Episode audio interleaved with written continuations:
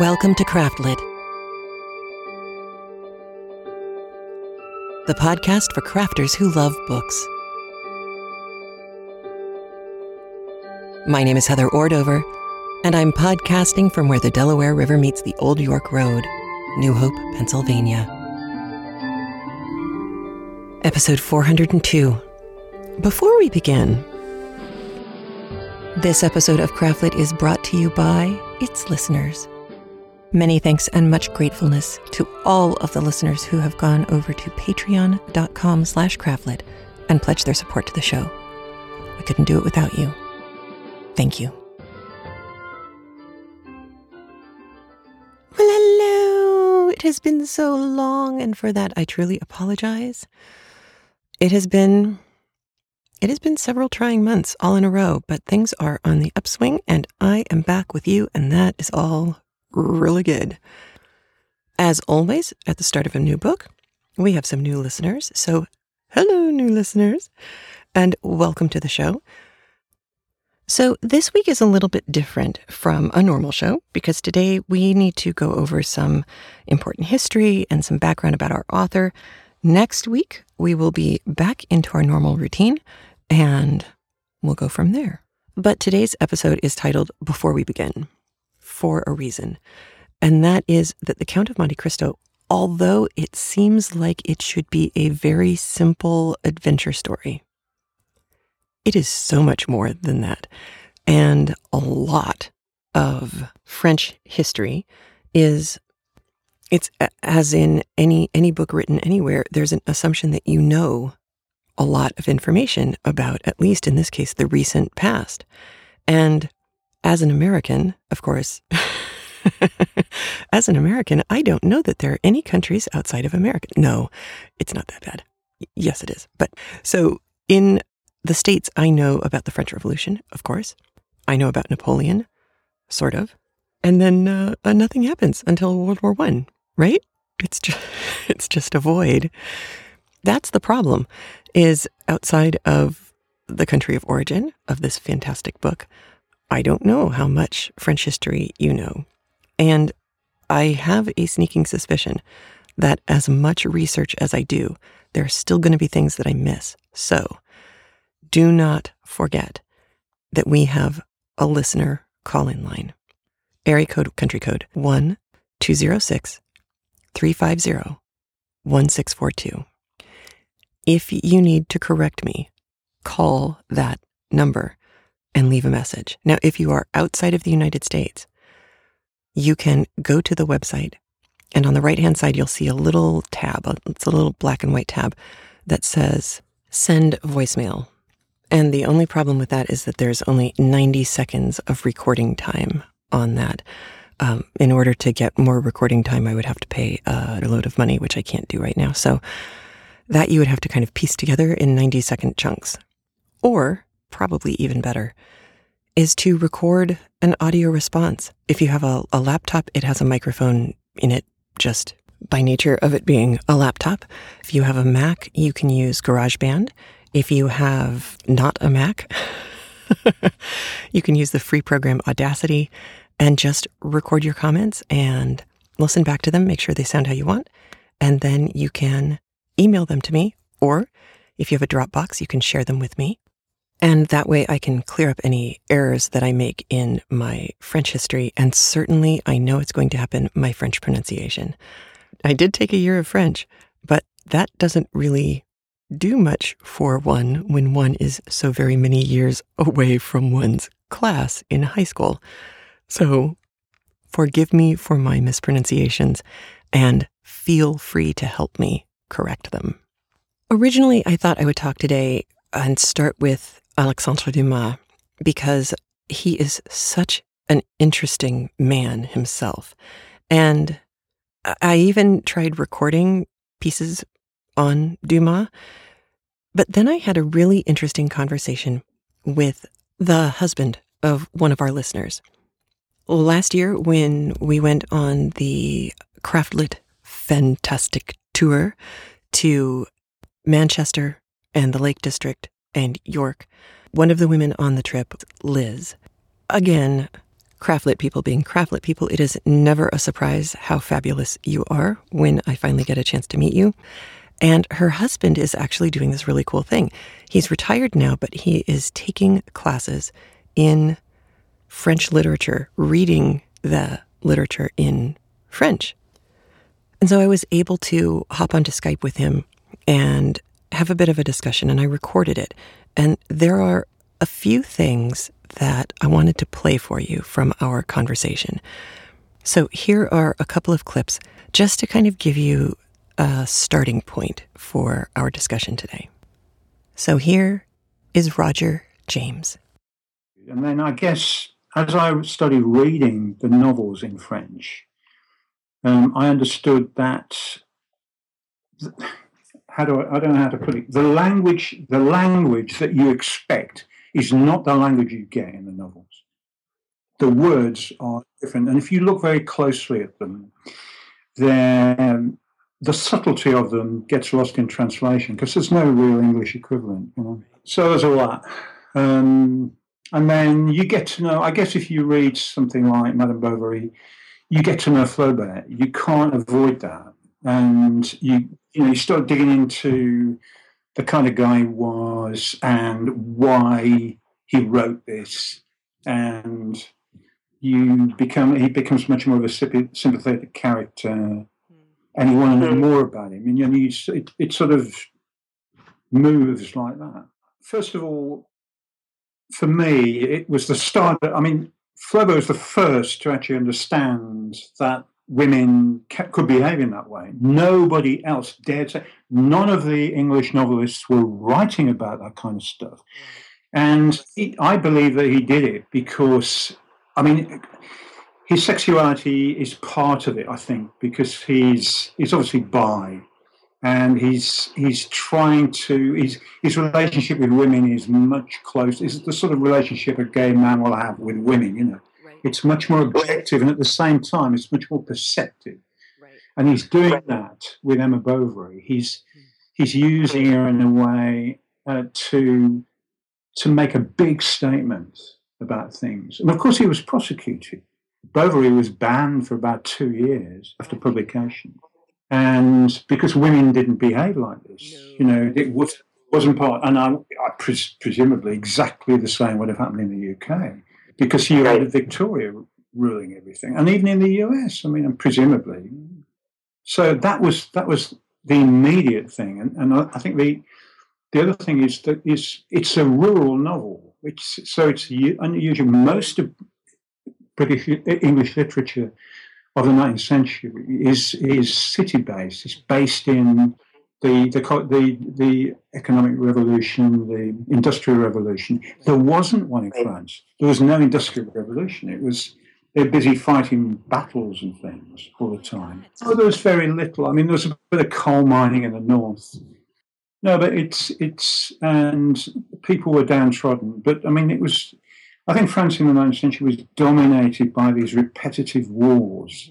And the idea of France, France is always going to be um, invaded. And he he was actually saying something about the bourgeoisie that nobody had said. And the other thing about so Roger um, had just recently finished. I'm sure you could tell reading Flaubert. He read Madame Bovary and was affected by this book.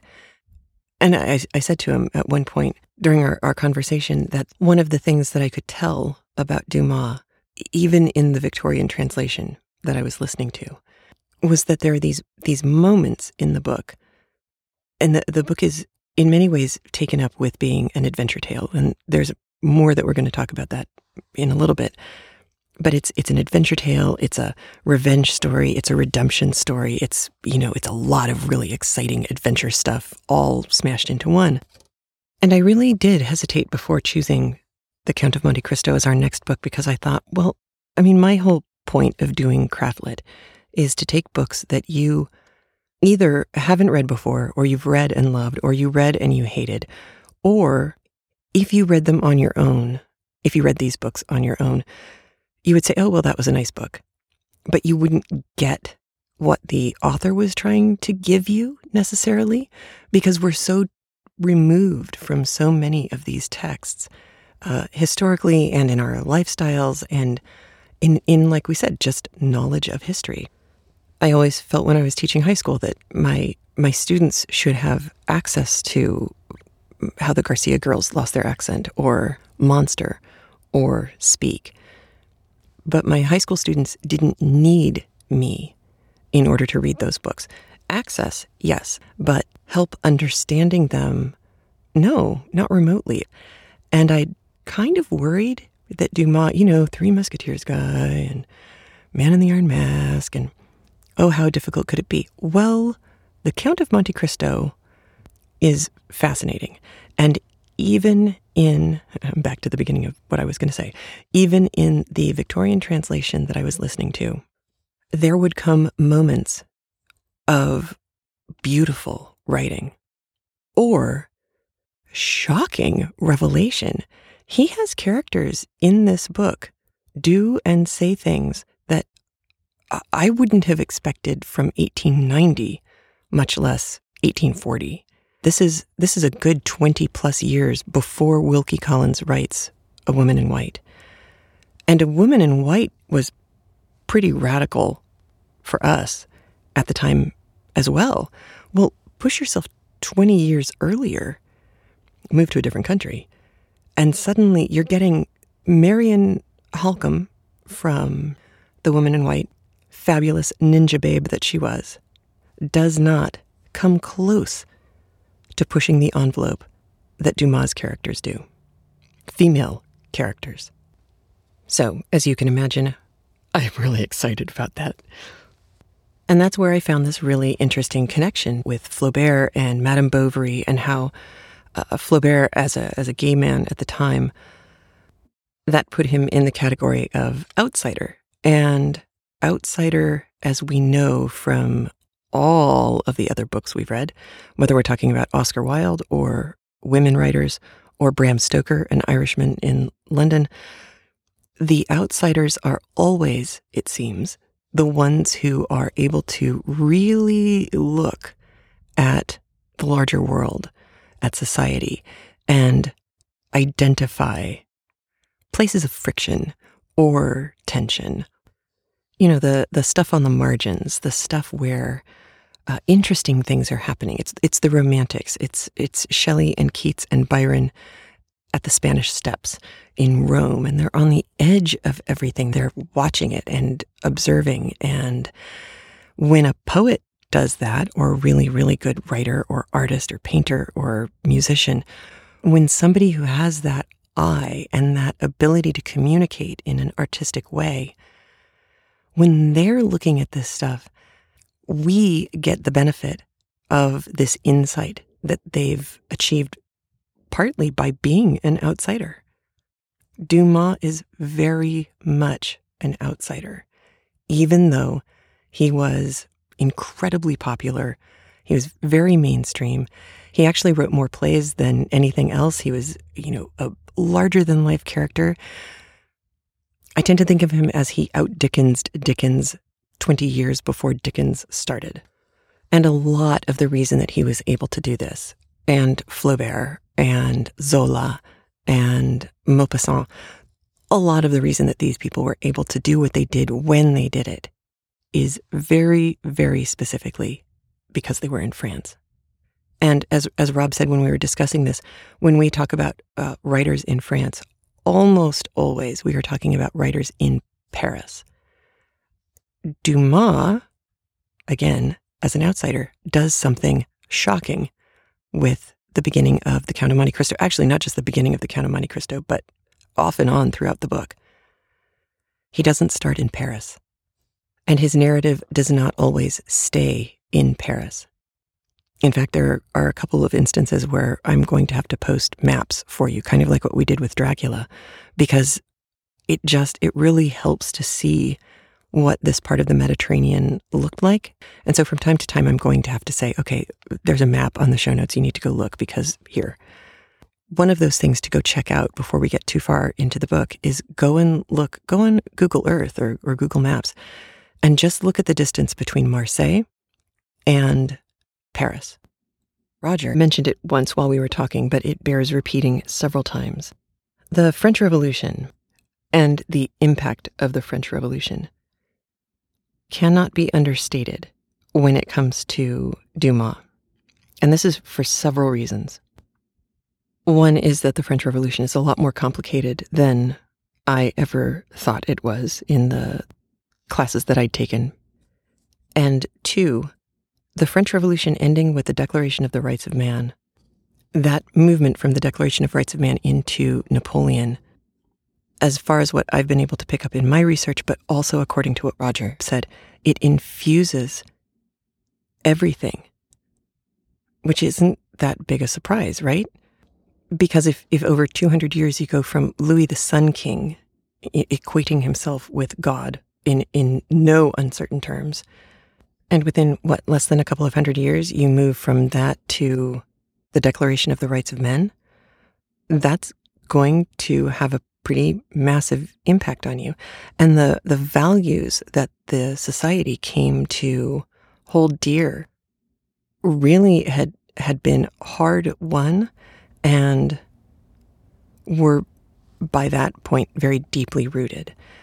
And there's a lot to say about Napoleon. He's I don't feel like I'm ever going to stop learning new things about Napoleon, but for our purposes, one of the things to remember about Napoleon is that he he tended to be pretty good to the outsiders. He was good for the Jews, and for people like Dumas, who is biracial, Napoleon would have been really quite, quite important. Along with the fact that Dumas' father fought for Napoleon, became the highest ranking black officer in, well, in Europe the, the first and the highest, and served with distinction for Napoleon for, for years. And his his father's history is interesting as well. And here's where it gets really complicated about Dumas. Everybody seems to be named Alexandre Dumas. Alexandre Dumas, who we think of, his father was named Alexandre Dumas and his son was named Alexandre Dumas. But just to make it really complicated, our Alexandre Dumas was named or called Alexandre Dumas Père, father, and his son was called Alexandre Dumas Fils, son. And yet, Alexandre Dumas' dad doesn't get, you know, it's not like Alexandre Dumas the first and second and third. It, I guess, I guess nobody wanted to talk about Alexandre Dumas' father or grandfather. And those two men are part of why I decided to keep this episode separate from our first chapter, chapters. Because Dumas' grandfather, also a military man, gentleman, came from a good family, nobility, he shipped out to the West Indies, specifically Saint Domingue, who's, uh, which is now Haiti, and grandfather, whose name was Alexandre Antoine Davy de la Pelletière. He was a general commissioner in the artillery in that colony, and he, living in Haiti, wound up having children with Marie Cessette Dumas. It is not lost on me that the children who we are focused on, Thomas Alexandre, father of Alexandre Dumas didn't take their father's name, they took their mother's name. Now, it's evidently it's not known whether she was Creole or whether she had actually come from Africa. And I, I am continuing to try and find some information about her. Uh, obviously, finding information about women from this time is often very difficult, and it's only going to be more difficult because she was a slave. But something interesting was going on there beyond having children. And a grandfather of Alexandre Dumas was the Marquis Alexandre Antoine Davy de la Pelletière. He never seems to have denied his children that he had with Marie Cessette. So that's cool. Uh, they're considered his natural born children. Remember back in Sense and Sensibility, we had that whole natural born child. So he has these natural born mixed race children.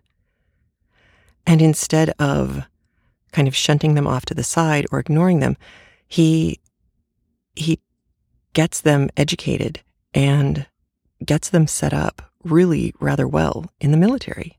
And Alexandre Dumas' dad is great. He does really, really well. And by the time he was 31, was a general, which is pretty, pretty impressive. Now, he, uh, father to Alexandre Dumas, was born in 1762. So by the time he's 31, it's 1793, which is a fairly interesting time in French history. If if you think back, the French Revolution starts in earnest in 1789. So the American Revolution is 1776 ish, around that, you know, it expands before that and after that. French Revolution has been watching what was going on in the States, or in the soon to be States. And of course, we have Ben Franklin over there, and Thomas Jefferson, and John Adams, and Thomas Paine. So there's a, a constant flow of, of writing back and forth between these two countries. And the uh, effects of the Enlightenment on political discussion and discourse, and the appalling conditions that people had been living under for so long in France, finally culminates with the storming of the Bastille, which is the beginning, the official beginning of the French Revolution. 1793, when Alexandre Dumas' father becomes the general in chief of the French army of the Alps, that happens to be the same year that Louis XVI and Marie Antoinette are guillotined. All right? Had to be an interesting time to be in the military. The Reign of Terror ends in 94. In 99, Napoleon enters Paris and is crowned first consul. And in 1804, he becomes Emperor Napoleon I. Napoleon's defeat in Russia is 1812, Waterloo in 1815, and in 1814, Napoleon abdicates and is exiled to the island of Elba, which is hugely important for the Count of Monte Cristo, for the book, The Count of Monte Cristo. And then from 1814 to 1824, you have the reign of Louis XVIII. However, that is not the end of Napoleon. Yes, he goes to Elba. Yes, he's exiled. However, in 1815, so a year later, Napoleon comes back to Paris and he is in charge, I'm putting in quotation marks, in charge for 100 days. It's called the 100 Days. That leads up to Waterloo. And at that point, Napoleon is deported. He is taken away to St. Helena, which is an island off the coast of Africa. And then Louis XVIII finishes out his time. Then you get Charles X from 1824 to 1830. From 1830 to 1848, you have Louis Philippe. In 1848, uh, King Louis Philippe is replaced by Louis Napoleon, who is the nephew of Napoleon Bonaparte. And Louis Napoleon is proclaimed the president of the Second Republic. So now we've got our Second Republic. And from 1852 to 1870, uh, Louis Napoleon takes the title of Napoleon III in the Second Empire. All right, so we go from republic to empire again. 1870 to 1871 is the Franco Prussian War. This ends, they lose Alsace Lorraine, and that's the end of the Second Empire. Then you get the Third Republic, and that lasts until 1940. 1877 is the moment when Republicans win the general election, and that is the end of the monarchy. So 1877. Now it's easy to kind of throw this stuff out as a timeline. The implications of all of this are pretty vast. The French Revolution and the Declaration of the Rights of Man, which we will talk about more in later episodes, that's one thing. But the back and forthness of Napoleon's time is absolutely key to understanding the beginning of the Count of Monte Cristo. When Napoleon is in power, being a royalist was probably a bad idea, although the chances of you being in trouble for it were fairly slight. But there's another layer to all of this. And this is something that I mentioned for the uh, premium audio members. You heard me talk about this a little bit with Luigi Pirandello's Six Characters in Search of an Author, that there is a, a moment of crossover between Dumas and this story and Pirandello and Six Characters in Search of an Author and Pirandello's fascism, uh, his, his alliance with the fascist party. And that is that Italy had been ruled by an outside government. Uh, actually, not Italy. The different states that made up Italy, these different regions, many of them were being controlled by different governments. And the Bourbon family from France was one of those groups that was affecting Italy. So the House of Bourbon uh, was extraordinary. The history and the span, both in time and location, of the influence that this family had is ex- just incredible. But Henry IV, Henri IV, not the British Henry IV, Henri IV became the first Bourbon king of France in 1589 once you hit the French Revolution, the Bourbons kind of go in and out, but the Bourbon family spread out, and one branch of it ruled Naples from 1734 until 1806.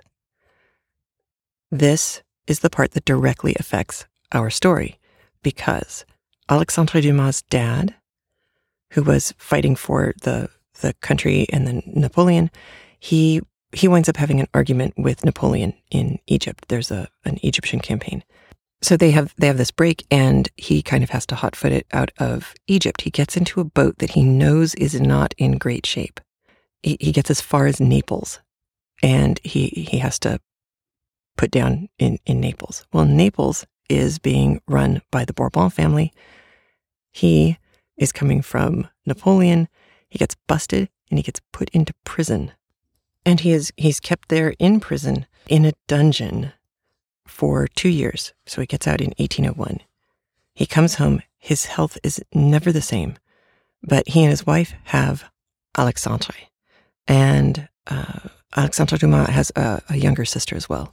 Now, Alexandre Dumas' dad, whose health was compromised by his time in the dungeon, dies in 1806, leaving his wife with two children and no form of income.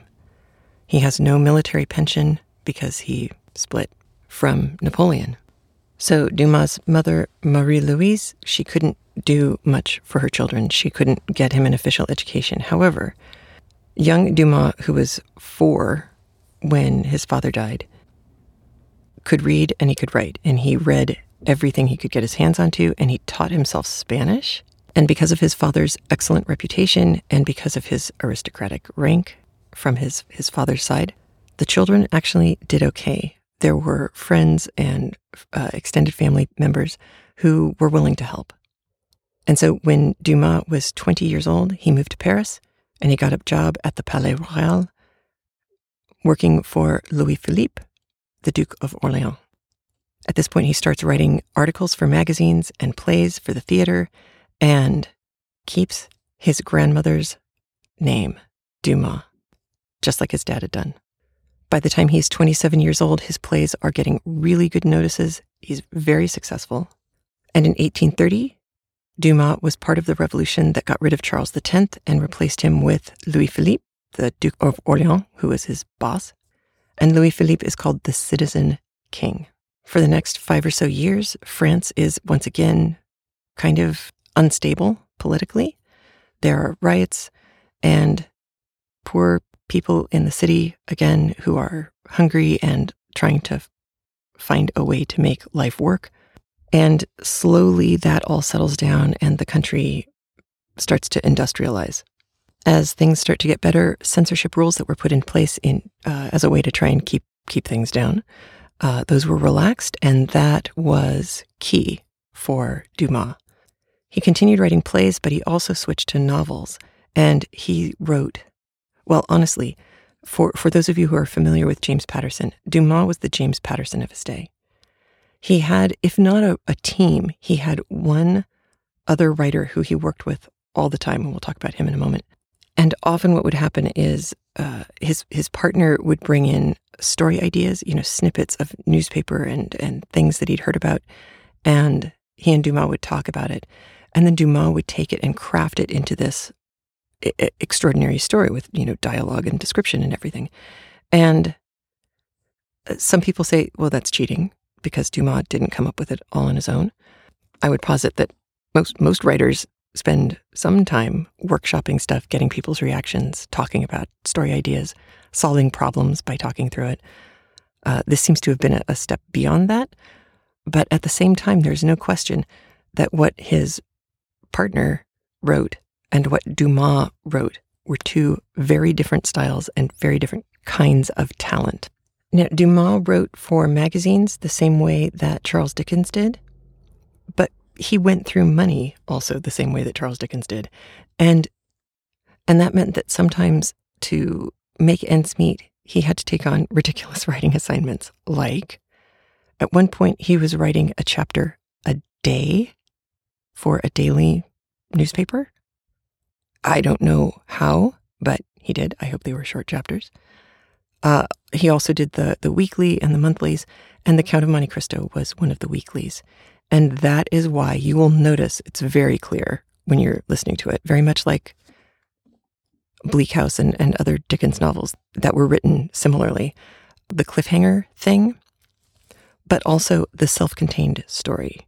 So each chapter really is a chapter of a larger story, but it's usually focused on just one of the plots or subplots, has a rather limited scope as far as uh, travel and complications, and usually ends with a cliffhanger or a hint of something else that's to come, which is one of the things that makes it so, so good. This structure also allowed Dumas to bring into his stories things that were au courant, very popular at the time when he was writing. So if uh, Romeo and Juliet, if love stories like like that, Pyramus and Thisbe, if those were popular at the time, he could work a pair of star-crossed lovers into the Count of Monte Cristo. If uh, some some particularly vile crime happened in real life at the time, he could work that crime into a subplot of the Count of Monte Cristo. And this is what happened. So, part of the reason why you have 117 chapters is because it was a really interesting time and he had a lot to add. And along with the bringing reality into the fiction, the Count of Monte Cristo is in fact based on a true story. At one point, his collaborator, who we mentioned before, Auguste Maquet, he's the most famous of all of the people that uh, Dumas worked with, but not by by no means the only one. He brought in a snippet of a news story to Dumas about a guy who had been falsely accused, falsely imprisoned, came back out of prison, and proceeded to hunt down and kill the people responsible for his imprisonment. There are several other places where the Count of Monte Cristo and that particular true life story overlap. However, I think by the time we get into this book, you will agree with me that summing Monte Cristo up like it was that story just being told in a fictional fashion is really misunderstanding the book and doing an enormous disservice to Dumas' gift as a preeminent writer of his day. Dumas, also as a, a man of mixed race origin, is he has that outsider thing going for him, but he he also didn't shy away from it. There are characters in the Count of Monte Cristo. There are two women who are clearly lesbians, and I, still stand in amazement because they are not there to be made fun of. They are not there to be punished. They are not there really to make any particular point, political or otherwise. They are simply characters in the story. And I, as I was reading this, I kept thinking, if you had a feather in your hand, you could have knocked me over with it because I never ever would have expected that from a book that was written this long ago. Beyond that, of course, we have the issue of race. And certainly when I was growing up, nobody ever, ever mentioned that Alexandre Dumas was of mixed race origin. And I mean, slavery hadn't been legal in France, in Paris, sorry, hadn't been legal in Paris since the 1300s. So when Dumas' father came back to join the military, when he was brought back by his dad to Paris and joined the military, he was much, much safer in France than he would have been in lots of other places on the planet. But that doesn't mean, of course, that racism didn't exist. And while Dumas doesn't deal with racism directly, th- there is stuff that we are going to get to that's, I think, very cleverly disguised pokes at people who are racist. There were books that he wrote that didn't disguise it quite so much. And I found the only place I found this was on Wikipedia. And I'm so glad somebody posted it. And I'm just I'm just going to read it straight off the page for you. Despite Dumas' aristocratic background and personal successes, he had to deal with discrimination related to his mixed race ancestry. In 1843, he wrote a short novel, Georges, that addressed some of the issues of race and the effects of colonialism. His response to a man who insulted him about his African ancestry has become famous.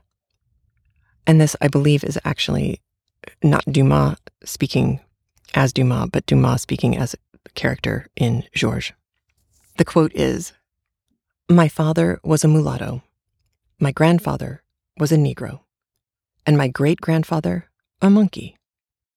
You see, sir, my family starts where yours ends.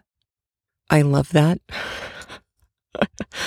I love that. There are there are people who can come up with singers, and Dumas appears to have been one of them.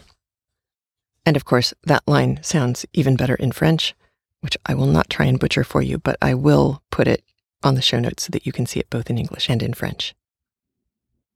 But that element of translation, that raises a problem for us listening to the audiobook here.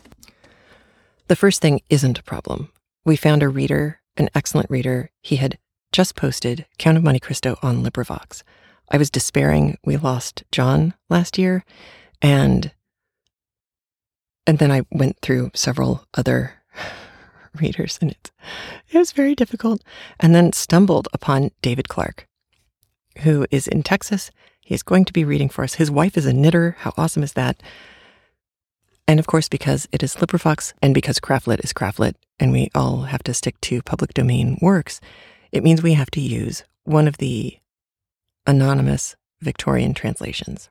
Well, there is a new translation that's out by a woman named Robin Buss.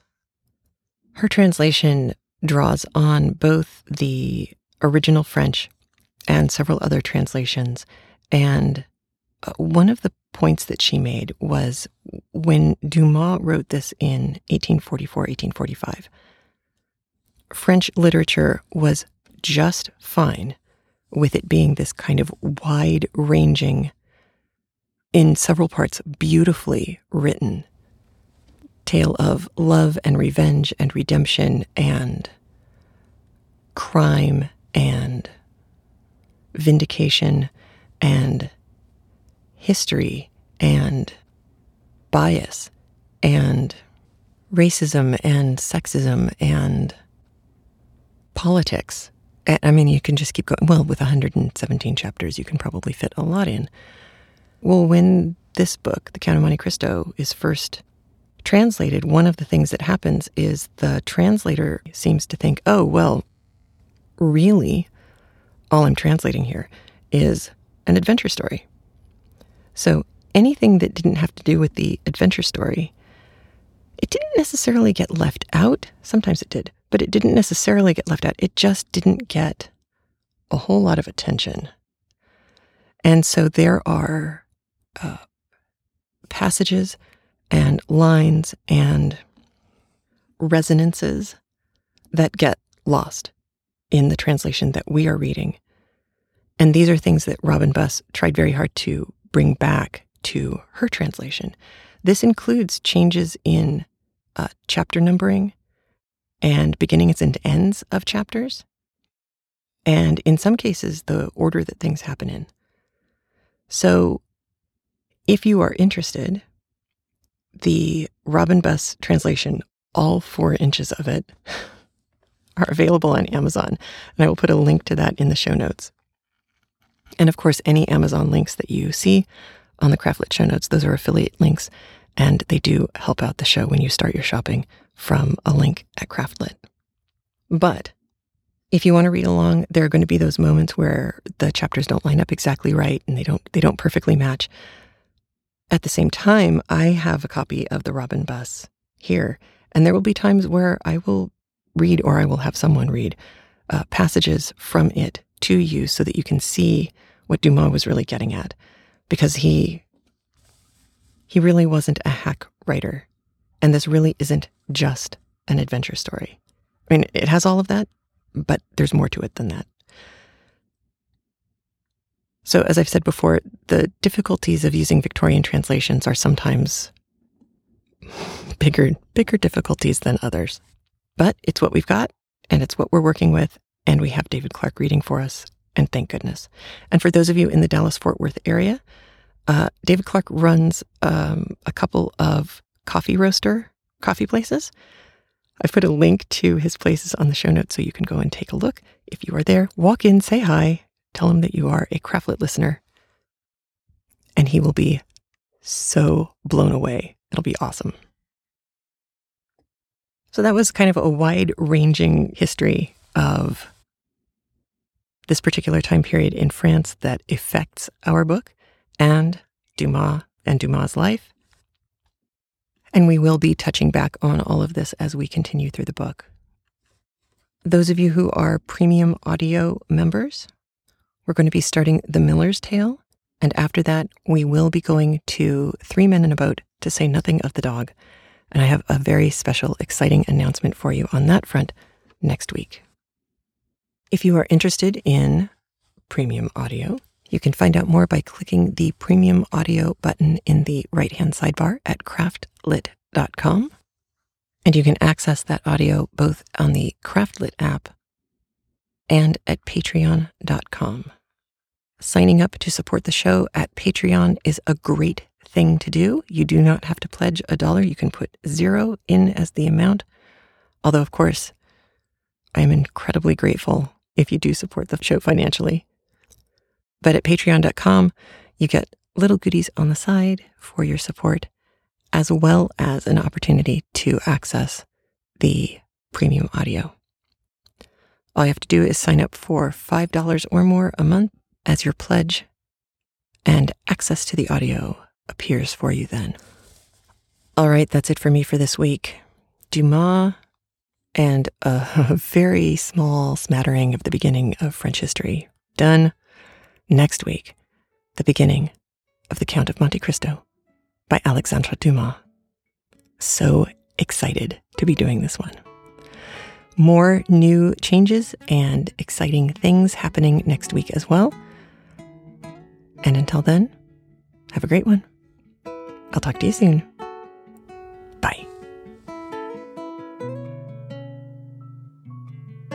If you like getting free audiobooks with benefits every week, please consider supporting the show over at patreon.com slash. There are rewards waiting for you beyond, you know, the free podcast. You can also subscribe to our premium streaming audio by tapping the red lock when you are looking at the app or at the show notes at craftlit.libsyn.com slash podcast. You can also sign up for a premium download subscription by following the links in the right-hand sidebar at craftlit.com. And if it's easier for you, you can always subscribe and review at iTunes and at Stitcher Radio. Like us on Facebook, support us at Patreon, and come with us on tour. For nine years, Craftlit has been kept going by the support of you, the listener. And for that, I am truly grateful. And remember, if your hands are too busy to pick up a book, at least you can turn one on